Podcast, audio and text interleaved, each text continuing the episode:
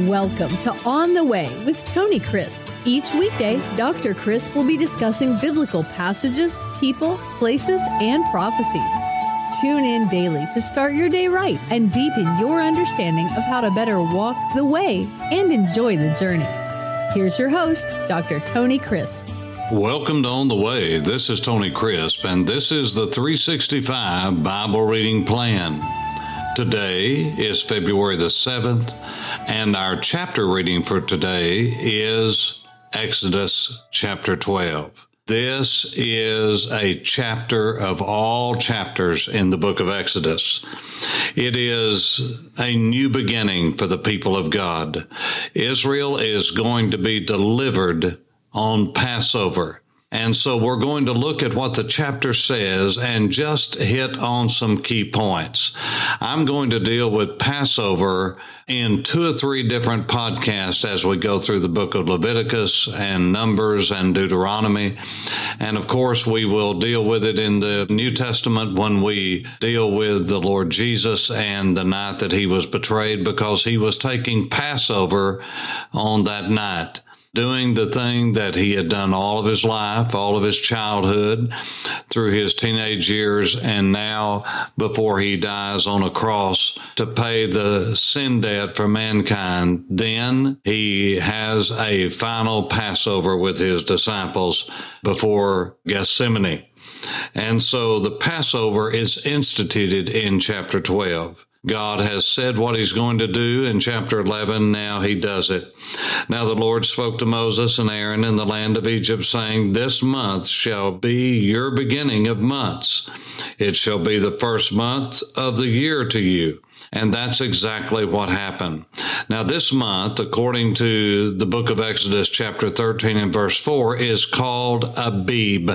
A B I B. Now that's what it's called in our Bibles. Actually, the B, the bait, the second letter of the Hebrew alphabet, is a B sound when it has a dot called a dagesh forte in the center, the bosom of that letter.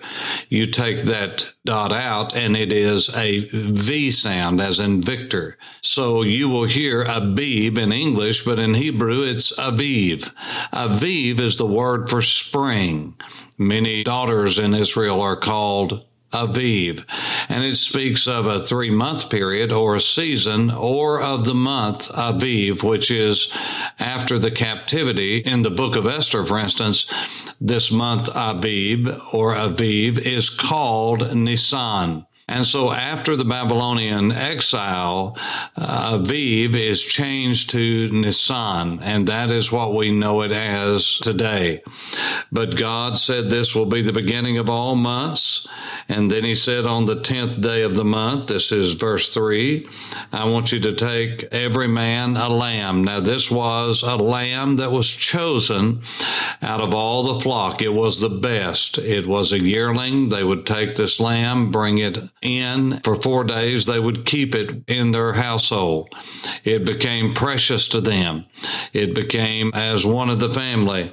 And then on the 14th day, it was slain. And God said, This is what I want you to do. I want you to, uh, at twilight, I want you to take this animal. I want you to slay it, cut its throat drain the blood, put that in a basin, and then I want you to put blood on the doorpost and on the lintel, which is the top crossbar. And of course, to do that, you have to form a cross in the truest sense of the word. That's what they did. I'm not reading that into it. That's just the way that you would do it. If you were making motions with your hand, that's what you would do. And it was at twilight. Now, twilight officially began at three o'clock. That's when the lamb was slain. Just so happens that's the time of day when Jesus died committed his spirit into the hand of his father at twilight that began at three in the afternoon and went until the end of the day, which was about three hours. That's when the sun, its angle changes and there is that soft light and uh, that's called twilight. Now, we usually refer to twilight in America as that period uh, between the setting of the sun and before it gets dark. But twilight actually starts at three in the afternoon. That's what he's talking about. And that's when Jesus died on the cross. You can read about it in the Gospels. Why am I talking about Jesus and the Passover? Because he is our Passover. It is through his blood that the death angel passes over us. It is through his blood that we are set free, not from Egyptian bondage and the bondage of literal physical slavery, but we are freed from the bondage of sin and we are taken to the promised land. Those of us who are followers of Jesus, our life begins when we are delivered from the bondage of sin and the penalty of sin. And that's why Jesus came and died. Now, the Passover meal was to be a memorial. That's what it says in chapter 12. He said, This is to be a memorial. It's to be something that you're going to remember and they need to do this over and over again. Look at verse 14. It says, So this day shall be a memorial, a zikron. I want you to remember what I do. When we talk about the Passover meal, most people in the West have never seen a Passover meal if they don't know a Jewish family. And oddly enough, in some states, the Jewish population still to this day is so sparse that many grow up in the South, for instance, and never meet a Jewish person, especially out in the rural countrysides of the Southeast and the Southwest and sometimes in the Midwest, a person has never met a Jewish person face to face. They sure didn't go to school with them or anything like that. It's just amazing. But this is the country that we live in. And so, in the culture that we live in. But these are special days to the Jewish people, and it should be the Jewish people handed down, down through the years, the great traditions of the faith. And they had to develop liturgies and rituals to help them to remember this so it would be consistent from generation to generation wherever you lived in the world. And so the priests and the Levites and later the rabbis began to develop a system to teach this. And when we were in Exodus chapter 6, verses 6 and 7, I mentioned at that time, uh, as we were in the podcast, that this is where the liturgy for the Lord's table or the Passover meal when you would have four cups, four cups to remember what God did. God set apart his people. He sanctified his people and made a difference between his people and the Egyptians. Then he sent the plagues of judgment and then he redeemed his people with a strong and mighty arm. And then he led them to the promised land, their inheritance.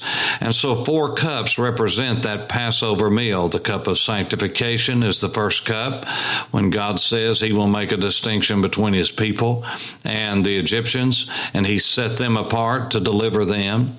And then the cup of judgment that has to do with the naming of the 10 plagues. And that's why any Jewish young man or young woman, if they're an, in an observant family that observes Passover, they would know the plagues because a drop is put on the plate from the wine cup. And every time it is, then a plague is shouted out as whether it happened in order. That's the way that they would shout those out. And the father or the master of ceremonies, if it was more than one family gathering together, would lead through this process. Then they would all have a meal together. And after supper, Passover is always a supper. It's not a lunch. It's not a breakfast. It is supper. It's a dinner meal. And it's to be done in the evening. And uh, they are to be dressed. They're ready to go because all of this has to do with remembering Exodus chapter 12 and the story of the Passover. They never want to forget what God did for them on that night because this was the beginning of the nation of Israel as a nation, no longer just strangers and pilgrims, but they were going to have a homeland and they were going to have documents to founding documents, a constitution, bylaws that begins in earnest at Mount Sinai in Exodus chapter 20. And so in the Torah itself, there are 613 laws, regulations. Uh, 365 of those would be prohibitions or negative. The remainder would be positive acts that they are to do. 613 in the Torah. And those are the founding documents of the nation of Israel, but it all started with Passover. So you have the cup of sanctification, you have a second cup of judgment, you eat a meal, the Passover meal, as instructed by God Himself. Then you have the cup of redemption.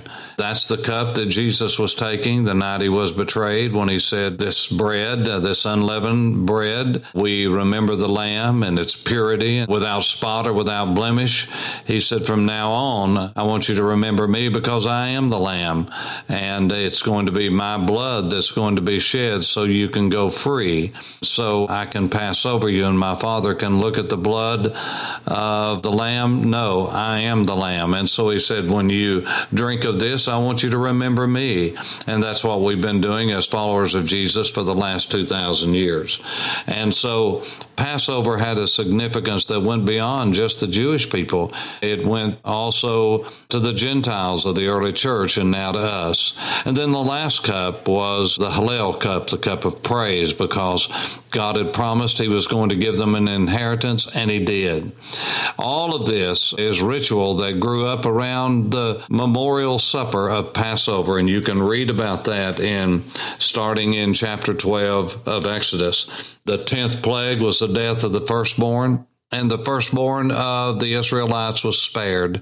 And God used the means and the example of blood on the doorpost to remind them that it is through the shedding of blood that they are delivered and the death of an innocent one. And in the Passover, it was a lamb. In the case of those of us who are followers of Jesus, it is the blood of the lamb, the Lord Jesus. And again, I'll be talking more about that in the days ahead. But the Exodus Exodus was a specific time in the life of the people of God of new beginning. And that's what I want us to take away from this is Passover in the spring of the year is the time of new beginning. I believe that's when the Lord Jesus was born, and I've spoken of that in podcasts past. I believe that it's very clear in the, the symbolism that the 10th of Nisan is what we would have called Palm Sunday in the Western world. That's when the presentation of the lambs took place. That's when the lambs were chosen. And as you'll recall, the leaders of Israel rejected the lamb, and Jesus, as he went back up the hillside to go to Bethany on the backside of the Mount of Olives, he looked back over Jerusalem and wept and said, Oh, Jerusalem, Jerusalem, how often I would have gathered you under my wings as a hen gathers its chicks, but you would not. And there is coming a time when Jerusalem and the nation of Israel will embrace a Messiah. Jesus said, You will not see me again until you say, Blessed is he who comes in the name of the Lord. And that greeting is still a greeting today. And one day they will look upon him whom they've pierced. They will see that indeed Jesus is the Messiah. You say, well, that's offensive to a Jew. Well, it's an offense to everyone that is trying to work their way to heaven because you see, nobody is going to be able to work their way to heaven. No commandment that's given that can be kept will ever take people to heaven.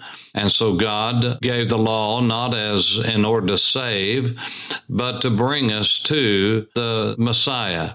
That's what Paul talks about in the book of Galatians, chapter 3 and verse 4. He said the law was a schoolmaster, is what the King James says. The word is pedagogos. It is a child conductor, one who leads the children to the teacher, to the master.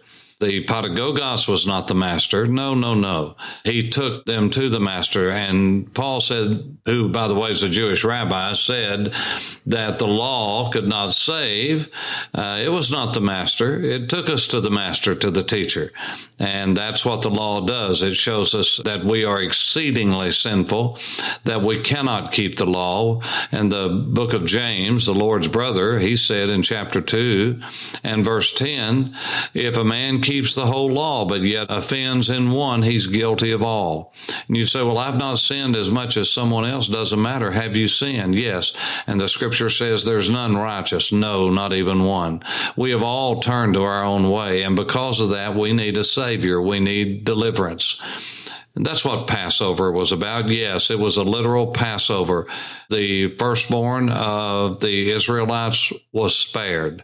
But also there is a greater symbolism than that first Passover, and that is when the Lord Jesus died, so that you and I, as Jew and Gentile, can be saved and be delivered forever. For On the Way, this is Tony Crisp. Thanks for listening to On the Way with Tony Crisp. Tune in every weekday for information on biblical passages, people, places, and prophecies. Fridays are for your questions. Email your questions to questions at tonycrisp.org, then just listen for your question to be answered on Friday's podcast. That's questions at tonycrisp.org. Thanks for listening and have a blessed day on the way.